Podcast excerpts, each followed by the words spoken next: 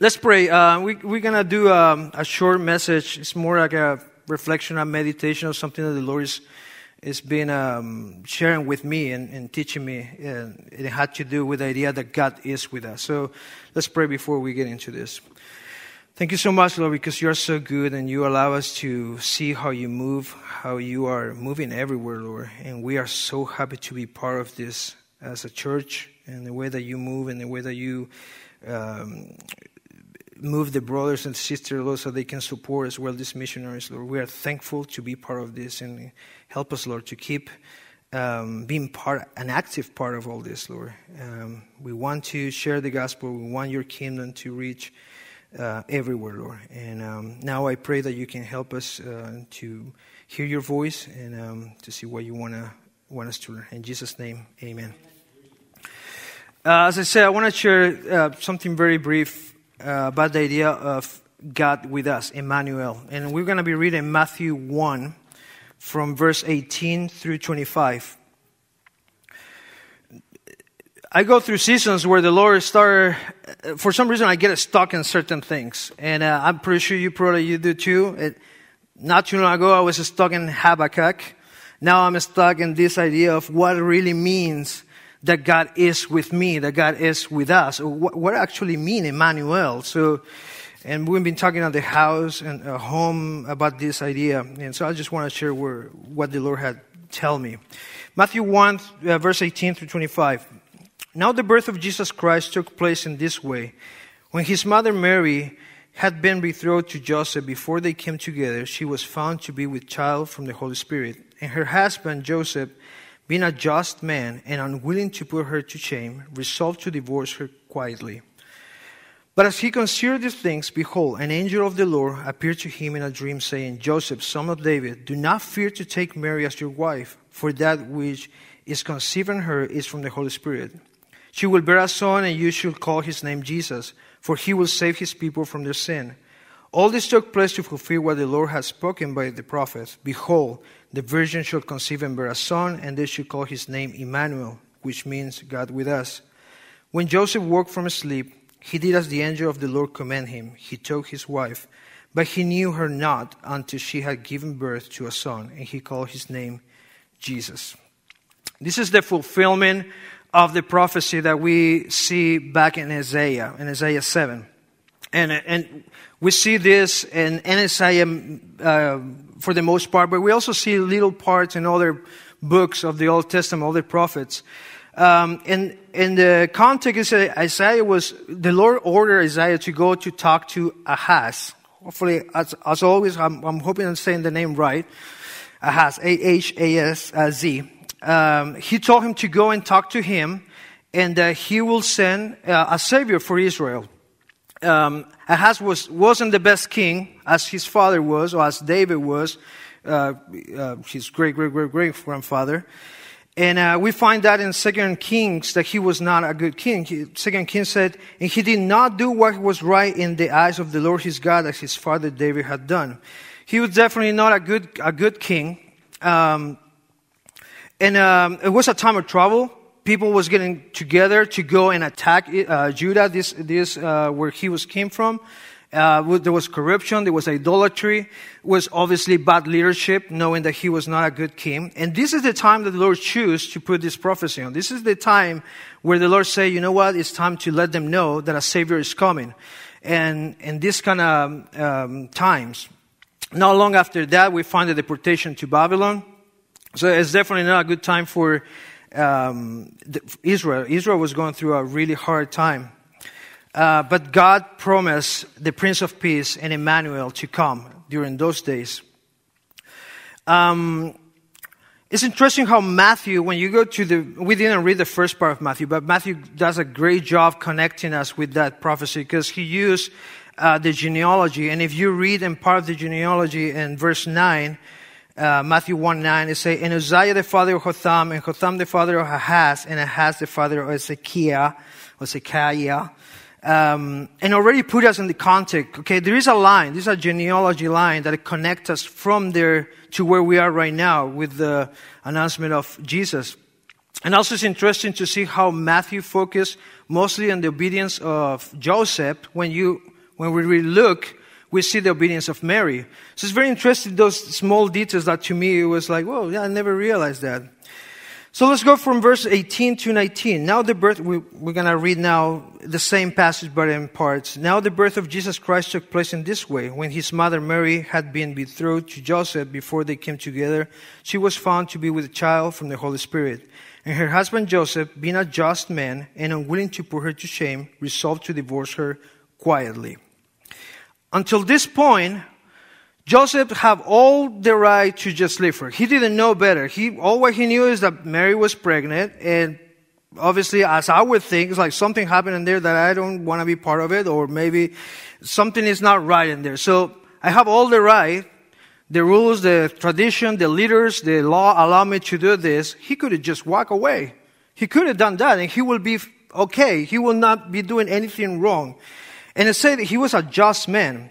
And the, as we read, he was not just going to leave her, but he also was considering to do it in love, meaning that he will not want to put her in shame. So he was going to do it nicely. I don't want to, I don't want to hurt you. I'm, I'm, I'm considering to leave you, but I'm going to do it quietly. So this is not a big show. This is not a big deal because he didn't want to put her in shame. So he was going to act in a nice way.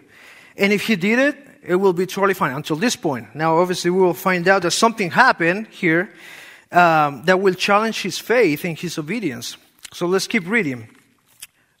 Uh, verse 20. But as he considered these things, behold, an angel of the Lord appeared to him in a dream, saying, Joseph, son of David, do not fear to take Mary as your wife, for that which is conceived in her is from the Holy Spirit. She will bear a son, and you should call his name Jesus, for he will save his people from their sin. This is the part that kind of hit me uh, that something happened here that's greatly more important to what the law allowed him to do. He could have just walked away and he would be fine. But something greatly happened. And it's obviously, as we see, is the Lord talking to him through the angel. Is the voice of the Lord giving him an order, telling him, telling him what to do. Um, and it was so um, interesting to think in the life of Hosea Hosea? Is that right? Hosea? The prophet? Yes, okay. Thank you. Um, when the Lord called him to marry, um, I have here, Gomer, you guys, you guys know this story? Kind of, yeah? She wasn't a very nice uh, woman, right? She was sleeping around. The Lord told him, hey, you gotta go marry that woman. And not just like she was in those, you know, bad habits, but also after they got married, she continued those bad habits. Hosea could have just walked away. Hey, I don't want nothing to do with this. The law allowed me to just give her, you know, a letter of divorce and walk away. But something is happening here that is greatly to what the law allowed me to do, which is the commandment and the voice of the Lord. And that kind of hit me hard. Um, because usually we, we, tend to do what we are allowed to do. Oh, the Bible doesn't prohibit do, do this or that, so why not?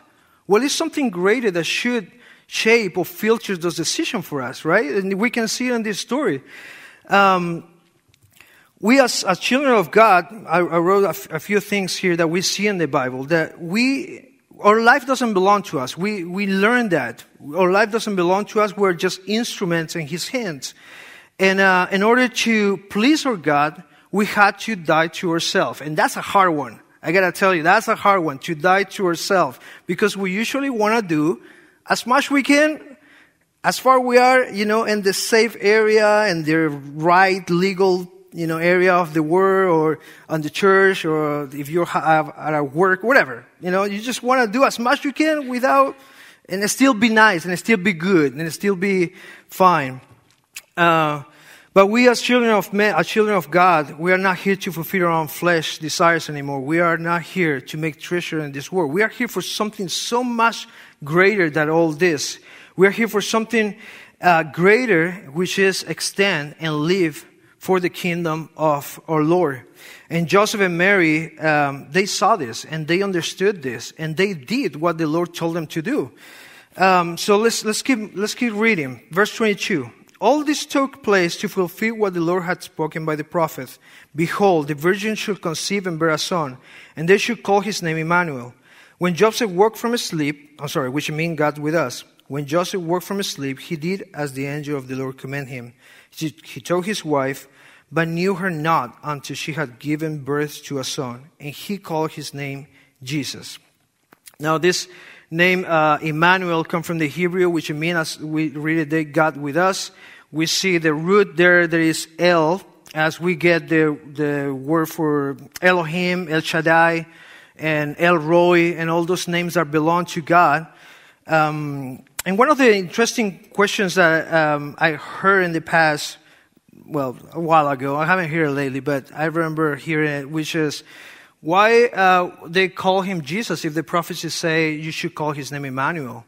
And we see later that they call him Jesus. Well, I think it's, it's not that hard to explain this. My name is Gerardo, as you guys know that.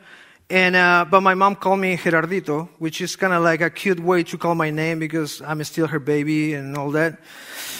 My wife called me Honey when she liked me and she's not upset.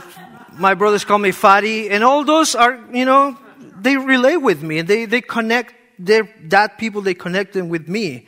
And when they call my name, and my friends call me Pelao because I used to be baldhead, and that's what I mean, uh, I know that they're calling my name, and because they related with me. We see in Isaiah that we find a few names that they also are to call or, or Lord. Like, uh, their name, his name should be called Wonderful, Counselor, Mighty God, Everlasting Father, Prince of Peace, and of course, we have here, Emmanuel. His official name, if you want, is Jesus. And we read it in the same, uh, in same Matthew 1. That's the name that the angel told him that he should call the baby, Jesus, which means uh, the Lord save, uh, or the Lord's salvation. But all these names are no doubt roughly given to them. So if you want to call your, your Lord, you know, Prince of Peace, that's totally fine. That, that's fine. It's in the Bible too. But his official name is Jesus. Just want to put that in there just in case you were wondering too. Um, and this is the idea of God itself here in earth. You know, it, I, for many, many years, I thought that it, it was referring to the spiritual idea, and we will talk about that too, but of that God is with me. Wherever I go, He's with me in my heart. But no, the name actually means that it's God coming down here physically, being part of us in flesh. Fully God, fully man. He came here for us. Never happened before. Oh, sorry. Never happened before. But now we can be on the other side looking back. It's like, that's amazing because that trigger this um, uh, this truth to know that God today now is with us for everything that He did when He was here in flesh. And this is great because it changed the or should change the way that we see the world and the way that we live our life. Um, the theology of deism, and hopefully I'm saying it right in English, but in Spanish it's deismo, which uh, um, I think that I read is deism. It tells us that there is a creator, that he make everything that exists he give an amount of energy and throw it and just let it go until pretty much run out of energy. And he's watching everything that's happening without having interaction, without caring for what's necessarily caring for what's happening. He's just letting it be. And someday that world is just gonna end of energy and just gonna die. And God is looking. That's not what we believe. Our Bible doesn't share that kind of God. Our Bible share a God that cares and loves us enough to come here come, leave His glory, come here to give us this opportunity to have a relationship with Him. And, and this is amazing. And, and this should change the way that we live our life. Um, now, there's two ways that we can live or understand or grasp or, or, grab this idea of that God is with us or that we are taking advantage of this God being present. And, and I heard a long time ago, and I want to share with you. One is, think about the, the times that you used to go to a concert. If you're still going to concert, you can think about right now. But for me, it was the old time when I used to go to concerts and I have these guys that I really enjoy and I will read about them. And I knew their life, when they start playing, what kind of instrument they play, and the tours that they did. And I will sing their song. I will know their song. I will know their life. I will know their albums. I will know everything about them. And when the song play on the radio, I will sing two of the songs, right? Think about the idea that you go to a concert of this guy and you are there and the guy show up and you are like, wow, that's amazing. You sing their song with that guy and you're happy to be there because he is there too. He's present right there and you are here down and he's up on the stage. That's one way to see God in his presence. But a different way is to know the same artist in backstage. It's a very different way to know that artist going backstage, sit down with him, and talk to him. Hey, I've been watching you for so long. I've been reading about you so long. What is all this about? Let me tell you something a, a little bit about me too. And, and know this guy on a different level. The question is, for me, the question was where I am. Like, I'm part of the public or I'm uh, uh, part of this friendship, this relationship to have, that I have with this, with this artist in our case with God. Am I just coming here every Sunday or every Bible and just to sing songs and learn about Him and then I go home and I forget about it until the next concert? Or actually I'm sitting down with Him every day to know about this great God that we have and enjoy God being present, God being with us, sorry, to, to His presence. It's so different. And the, and the difference is in the way that we live our life. Because when we understand who God is and we know Him and we live understanding that God is with us, in fact, He is with us, we approach the problems differently. We think about what's happening around us differently. We pray differently. We worship different. We read our Bible different. We do everything different. Because now it's not that God is up there. He's here. Sure, I see him. He's up in the stage. But it's different when he's right next to me or he's sitting right in front of me and I can talk to him and have a relationship with him. The idea that God is with us is just, it, it rocked my world. And you know, the, the, the, interesting thing is that today is not so different as it used to be in the time of uh, Ahaz. Um, we're still having wars. We still have bad leadership, for sure. There's still corruption. There's still a lot of those things. We live in the same thing, and the Lord is still is Emmanuel, God with us. Um, this idea should trigger in our life that where His peace is an abundance, is, is always bringing more peace to us. If you are knowing your Lord backstage, knowing Him, you will know and believe Him that He will bring that peace that we need today for everything that's happening. Um, it should also take care of our worries because we will know that we can go in prayer and know that He will take care of those worries as He promised that He will. It will take care of our basic needs, all the basic needs that we always worry. Why? Because He promised that He will do. If we focus in the things that are about His kingdom, all the rest, it will just come along. The Lord will take care of that. It's the way that we live our life that we should affect when we understand that God is with us. But the key is to spend more time with Him backstage, not just just not being part of the public and just clapping and no, you want you and me want to spend time with Him backstage, knowing Him. Uh, surely He will rock our world when when when you start knowing Him more, because the way that you go through the world, it's not like you don't care. Obviously, you still will care, but you you live resting on Him. And I have seen the reason why I want to share with this is because I see so much uh, worry and anxiety and people unrest for everything that's happening around. I read news in my country. I read news from Africa. We read the news here as well. And people is worried. And, and, it, and we should be worried for sure. But what we do with that worry, that's the point. If we know that God is with us, we take that worry, get on our knees, and give it to the Lord. He asked us to do that. He's telling us to do that. What do we do when we don't have something? Again, trust in the Lord. He will provide. Have you seen the flowers in the mountains? Have you seen the birds? How they dress, how they fly? How am I going to care for you? How am I going to care for you if you are my child? The Lord is promising all those things. I just want to, I just want to share with that, uh, with you that it's, it's just been so, it's been such a blessing to rest knowing that God is with me. And no matter what's happening around that, which is pretty ugly, God is with me.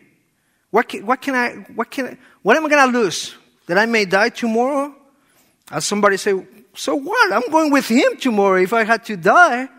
So that's the worst that's going to happen to me? Psh, I don't want to die, obviously. I want to, uh, but, but if, if it happens, dang, I'm going with Him.